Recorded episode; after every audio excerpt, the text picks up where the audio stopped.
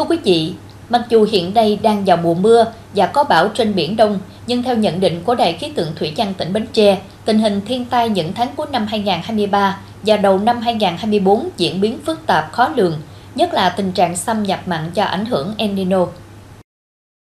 Cụ thể, hiện tượng El Nino tiếp tục duy trì và có khả năng kéo dài cho đến những tháng đầu năm 2024 với xác suất trong khoảng từ 80 đến 90%. Mùa mưa năm 2023 kết thúc sớm hơn trung bình nhiều năm, vào khoảng vào nửa cuối tháng 10 năm 2023.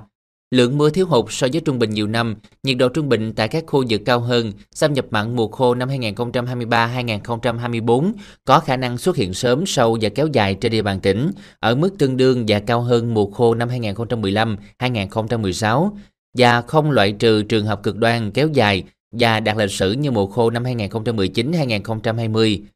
Xâm nhập mặn khả năng sẽ xâm nhập sớm vào các sông trên địa bàn tỉnh từ nửa cuối tháng 11 năm 2023. Ngoài ra từ tháng 10 đến tháng 12 năm 2023 có khoảng 3 đến 5 cơn bão và có khả năng ảnh hưởng đến khu vực Trung Bộ. Đề phòng những cơn bão có diễn biến phức tạp cả về quỹ đạo cũng như cường độ. Tình hình triều cường lên nhanh từ đầu tháng 9, đỉnh triều cao nhất xuất hiện trong cuối tháng 10, đầu tháng 11, một số trạm đạt mức cao sắp xỉ đỉnh triều lịch sử.